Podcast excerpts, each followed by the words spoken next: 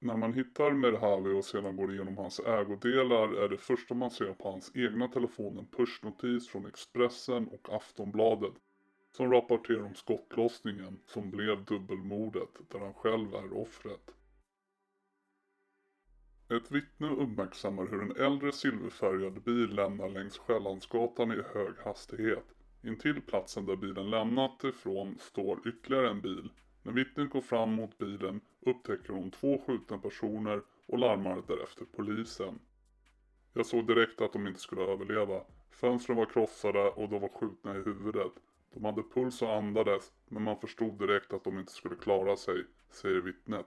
Inringaren till polisen säger Igelbäcksskolan, skicka en ambulans. Det är två skottskadade, unga killar. Det är unga killar här, grabbar. Larmoperatören säger Får du någon kontakt med någon utav dem? Nej, det går inte. Nej, det ena är på huvudet. De ligger i... De sitter i framsätet i bilen. Vart är de skadade? Ena är skjuten vid ögat. Den andra skjuter på huvudet. Merhavi förekom under 19 avsnitt i belastningsregistret och hans våldsamma väg genom livet började redan när han gick ut högstadiet på Grimstaskolan i Vällingby. I samma veva dömdes han för misshandel och blev ett ärende för socialtjänsten i Hässelby. Han bodde sedan på olika behandlingshem runt om i Sverige innan han hamnade på ett stödboende i Stockholm. Det framgår från ett yttrande från kriminalvården i samband med Merhabi misstänktes för bland annat grov stöld. Yttrandet är från 2011. Risken för återfall i brott bedöms vara hög med anledning av låg ålder vid första dom. Tidigare åtgärder inom socialtjänsten i form av LVU, täta återfall i brott, bristfällig skolunderbyggnad samt avsaknad av sysselsättning och egen försörjning, skriver kriminalvården. Han har dömts för flera rån, narkotikabrott, vapenbrott samt våld och hot mot tjänsteman efter att bland annat varit i slagsmål med poliser. 2013 åtalades han för mordförsök sedan en ledare i rivaliserande brödraskapet Wolfpack knivhuggits. Han var även misstänkt för en annan händelse. Kvällen den 20 oktober 2013 bromsar två mopeder in framför gatuköket Plusgrillen i Tensta i västra Stockholm. Förarna tar upp varsitt vapen och öppnar eld. Fyra personer träffas av skotten. Ett av offren, en 23-årig man som av allt att döma bara råkar befinna sig på fel plats, får allvarliga skador och får amputera ett ben. Men mirakulöst nog överlever såväl han som de andra. 4 augusti 2014. Då blev 12 personer från det kriminella nätverket Lejonen dömda till fängelse. De ska ha sålt kokain via mass-sms men misstänktes också ligga bakom hänsynslösa skjutningar. 12 personer döms för att ha varit inblandade i narkotikaförsäljning som pågått mellan augusti och december 2013. Enligt domen har de åtalade använt sig av aggressiv marknadsföring i syfte för att få stor spridning. Det hårdaste straffet som utdelades uppgick till 4,5 års fängelse. Grupperingen som kallades Lejonen består av ett kamratgäng från västra Stockholm, de flesta från Hässelby och Vällingby. De dömda nekar till att vara delaktiga i något kriminellt nätverk och flera uppger att de inte vet vem som har klottrat deras namn och Lejon 165 i olika celler enligt domen. 165 är postnumret i Hässelby. Enligt förundersökningen har de sålt kokain med hjälp av två celltelefoner som de skickats ut via mass-sms till cirka 250 olika nummer när ligan haft kokain att sälja. Det var under den här tiden som Merhavi avancerade inom Lejonen, ett kriminellt nätverk känt för sitt knarkrelaterade våld i Stockholms förorter, främst i Hässelby och Vällingby. När flera andra toppnamn inom nätverket åkte in i fängelse blev han en ledarfigur och det var även han som stod för gängets så kallade våldskapital. Merhavi berättade själv om sitt liv och Lejonen i ett förhör med polisen i samband med en narkotikadom 2015. Han förklarade då att gängnamnet Lejonen enbart var en benämning som användes av polisen men inte av medlemmarna själva. I förhör beskriver han klubben som ett kompisgäng på 20-25 personer, inte som ett kriminellt nätverk. Han berättar också att han försörjde sig genom svartjobb och spel. Han brukade utöver umgänget kring Hässelby hänga med vänner i Blackeberg och Norsborg samt besöka en pokerklubb. Fallet slutade med att Merhavi dömdes till fängelse i två år för grovt narkotikabrott. I juli samma år blev han villkorligt frigiven. Det tog bara en månad innan han greps igen. Sommaren 2015 då Merhavi var på Kungsholmen i centrala Stockholm är ett grovt vapen väl synligt i vänster hand. Bilderna visar hur han promenerar avslappnat på trottoaren tillsammans med flera andra personer. Merhavi misstänks ha använt vapnet för att ha hotat en annan man. Det var boende i området som reagerade på att en beväpnad person rörde sig i kvarteret och de ska även ha blivit vittnen till vapenhotet som Merhavi senare nekade till. Han dömdes för grovt vapenbrott efter att ha gått omkring med en skarpladdad pistol på Kungsholmen i Stockholm. 30 november 2016. En person ska ha stått i köket i sin lägenhet i Solna när en handgranat kastades mot balkongen. Denna ska ha själv tagit sig ur lägenheten och uppges vara oskadd. Dock ska lägenheten fått stora skador. Merhavi ska ha varit måltavlan. Knappt två månader innan morden den 15 januari 2017 klockan 17.12 stoppade polisen enligt dem tre medlemmar av gänget Lejonen i en taxi på Bergslagsvägen i Stockholm efter att tidigare befunnit sig bland annat på Mogårdsvägen i Vårby gård. Taxin kördes av föraren med OneCuz och två andra unga män som passagerare. OneCuz flydde från platsen men upphanns och stoppades av polisen. I taxins baklucka låg två sportbagar som öppnades. Den ena väskan, Nike-väskan, innehöll fem stycken automatkarbiner medan den andra väskan, Everest-väskan, innehöll fem magasin enbart med plats för 30 patroner och laddade med sammanlagt 99 skarpa patroner samt fyra petflaskor innehållande sammanlagt 280 skarpa patroner. Magasinen och patronerna passade till automatkarbinerna. Wonka, som ses på bild med den lejonliknande medaljongen vägrade svara på frågor om lejonen i förhör. Han sa då Fan tror ni att jag är med i något gäng? Vad fan tror ni om mig?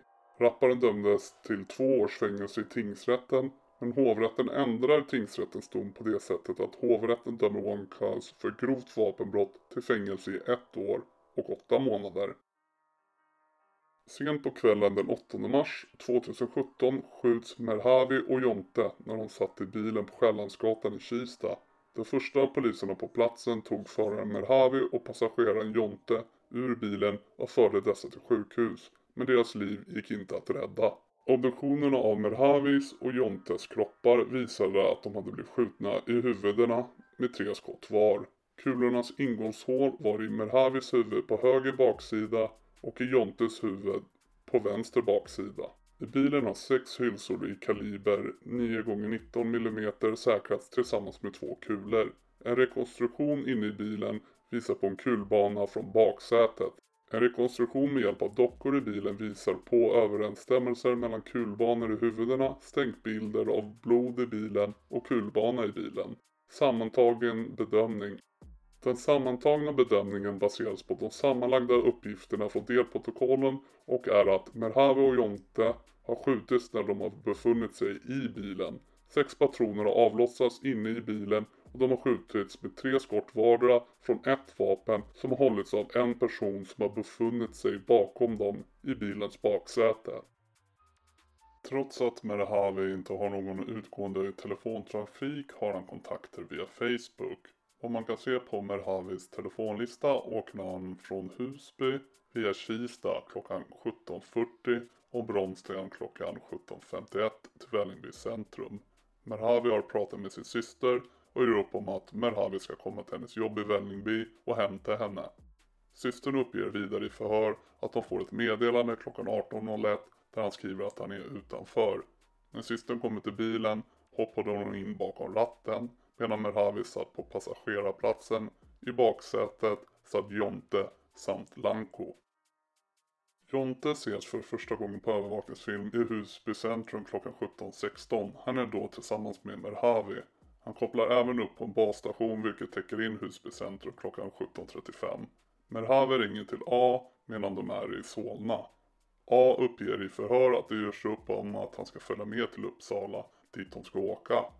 Vid denna tid kopplar A upp i Bromma dit de åker och hämtar honom. Att de åker mot Bromma visar en uppkoppling Lanko har vid Solvalla klockan 18.46. När Merhavi kommer och hämtar A uppger han i förhör att i bilen satt Jonte som passagerare medan Lanko satt bakom honom. Därefter åkte de till hans restaurang i Stenhagen utanför Uppsala. att de åker mot Uppsala kan man se i både Merhavis, Jonte och Lankos telefonlistor. Merhavi kopplar upp i Uppsala och området Stenhagen klockan 19.34. Merhavi har lagt till en man vi kallar Morad klockan 20.13 på Facebook Messenger. Han skriver till honom klockan 20.40. Hallå Morad, men får inget svar. Han skriver även till en okänd via Facebook. Bror. Och Vad gör du? Även här får han inget svar. Klockan 20.48 medan de än är kvar i Stenhagen och på restaurangen tar Jonte ett kort Polanco, A och Merhavi. Merhavi ringer återigen Adel via Facebook klockan 21.02 utan svar. Man kan se att klockan 21.29 börjar de lämna Uppsala. A stannar däremot kvar i Uppsala hos sin flickvän medan de övriga åker mot Stockholm, vilket stämmer bra med hans uppkoppling. När de har lämnat av A börjar Lanko och Jontes telefoner röra sig mot Stockholm. Merhavi har ingen telefonaktivitet efter klockan 20.39 varför det inte går att se hans rörelser. Vi vet däremot att genom utredningen att han har kontakter men att dessa sker över sociala medier. Lankos telefon stängs av av någon anledning efter 21.50 när de är höjd med Upplands Väsby. Slutligen blir Merhavi uppringd av en kvinnlig bekant 21.47. Detta samtal pågår därefter i 24 minuter och 11 sekunder. I förhör med kvinnan uppger hon att Merhavi bland annat nämner att de ska åka förbi Kista. Merhavi ska vidare ha uppgett att Jonte ska berätta en skitrolig sak. Han sätter därefter på högtalarfunktionen på telefonen varpå han och Jonte börjar skratta. Efter detta låter det som att telefonen tappas i golvet och det hörs ett skrapande ljud följt av ljudet av en person som inte kunde andas ordentligt. Kvinnan trodde att de hade krockat. En kvinna tar upp telefonen och pratar med henne och säger att de har blivit skjutna. Samtalet avslutas klockan 22.11. Jonte får ett inkommande samtal klockan 22.05 vilket vidarekopplas. Nästa inkommande samtal är klockan 22.10 vilket också vidarekopplas. Vid dessa tider kopplar Jonte upp i Kista och i anslutning till brottsplatsen. I displayen på Merhavis telefon finns en pushnotis från Aftonbladet klockan 22.21 och från Expressen klockan 22.24 om skottlossning. Jakten på gärningsmännen. Åklagaren beslutade att Lanko ska anhållas i sin utevaro 2017 03 11. Lanko är bror till Chad som utpekades av polisen som ledare för HSL eller Headshot-ligan ett nätverk som uppges haft ett järngrepp om Järvaområdet med bland annat täta band till Dödspatrullen. Chad blir själv ihjälskjuten 5 juni 2018 i Barkarbystaden i Järfälla sittandes i sin bil. Polis och åklagare kunde ganska snart konstatera att Lanko befann sig i Berlin, Tyskland. Kontakt togs med polisen i Tyskland som lyckades lokalisera honom och han befann sig på färjan mellan Puttgarden och Rödby. Dansk polis underrättades och de kunde gripa Lanko då han rullade av färjan då den anlänt till Rödby i Danmark vid 01.30-tiden den 13 mars. Lanko färdades vid gripandet tillsammans med tre utpekade HSL-medlemmar, Kajen, Hassan och AB. Även de tre greps av dansk polis men frigavs efter att dansk polis fått klart för sig att de tre inte var misstänkta. AB som var nära vän med mördade Chad utsattes för ett mordförsök i Jakobsberg i en drive-by attack utanför en restaurang 10 dagar innan mordet i Barkarby. AB står utanför en restaurang, tar lite luft när en röd skåpbil passerar med öppna sidodörrar, kommer körandes och en gärningsman avlossar ett 30-tal skott. En 17-årig pojke blir skottskadad i axeln och AB klarar sig utan några fysiska skador. Hassan blir även han utsatt för ett mordförsök i Danderyd 25 augusti 2021 när han blir skjuten med flera skott och får allvarliga skador.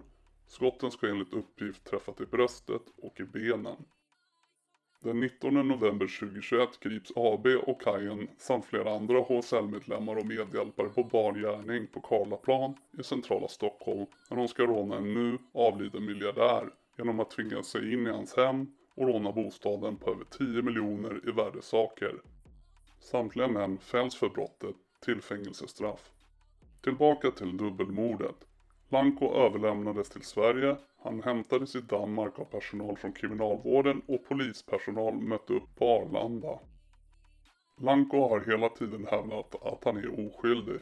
Under hela polisutredningen var han tyst. Men i tingsrätten berättade han att han i själva verket skulle vara kallad till platsen för att medla i en narkotikakonflikt. Men att det var andra personer som mördade männen. Analys och slutsats. Undersökningen ger starkt stöd för att ett skjutvapen har använts för att avfyra patronerna. En blodig keps hittades bakom bältet i förarstolen. Platsen tillsammans med kepsens skottskador och invändiga blodfläckar ger starkt stöd för att kepsen har burits av bilföraren när den har blivit skjuten. Sonderingen av hålet i innertaket ovanför förarstolen tillsammans med hålet i yttertaket ger starkt stöd för en utåtgående kulbana från ett område i anslutning till den högra sidan av det mittersta baksätet och ut genom hålet i innertaket och vidare ut genom hålet i yttertaket. Undersökningen ger tillsammans med stänkbilden av blod ovanför förarstolen starkt stöd för att en patron har avfyrats från en plats i den bakre delen av bilen. Skador på kroppen vid undersökningen av kroppen tillsammans med rättsläkare konstaterades sju stycken skador i huvudet. Sex av dessa utgjordes av skottskador i form av ingångs och utgångshål. Den sjunde skadan bestod i avsaknaden av höger öga. Skadornas placering har markerats på dockan av rättsläkare. Samtliga ingångshål är belägna på huvudets högra sida. Samtliga utgångshål är belägna på huvudets vänstra sida. Slutsats Undersökningen visar att Merhavi har träffats av tre skott och dessa har gått in på vänster sida av huvudet. Jonte. Skador på kroppen. Vid undersökning av kroppen tillsammans med rättsläkare kunde vi konstatera totalt sju stycken skador varav minst sex stycken av dessa utgörs av skottskador. Slutsats. Med ledning av gjorda iakttagelser kan det sägas att det avlossas minst tre skott mot Jonte. Undersökningen visar att Merhavi i förarsätet har haft huvudet vänt åt höger när skotten avlossades samt att Jonte i passagerarsätet har haft sitt huvud vänt åt vänster. Undersökningen ger starkt stöd för att Merhavi och Jonte har blivit skjutna från en plats mellan och bakom dem. Lanko satt i baksätet av bilen när han drog sin pistol och genomförde en kallblodig avrättning enligt tingsrätten. Han döms i tingsrätten till livstidsfängelse för dubbelmordet. Lanko vill frias från domen. I hans advokats överklagan till hovrätten nämns en person i en så kallad dödspatrull som en potentiell gärningsman för dubbelmordet. Personen har av flera vittnen pekats ut som intressant för utredningen. Polisen förhörde dock inte personen. Det är den mannen som nämns i överklagan. Hovrätten fastställer däremot tingsrättens dom och hans överklagan till högsta domstolen blir avslagen. Fälldes rätt person, det vill säga var det Lanko som sköt Merhavi och Jonte eller var det någon annan i bilen?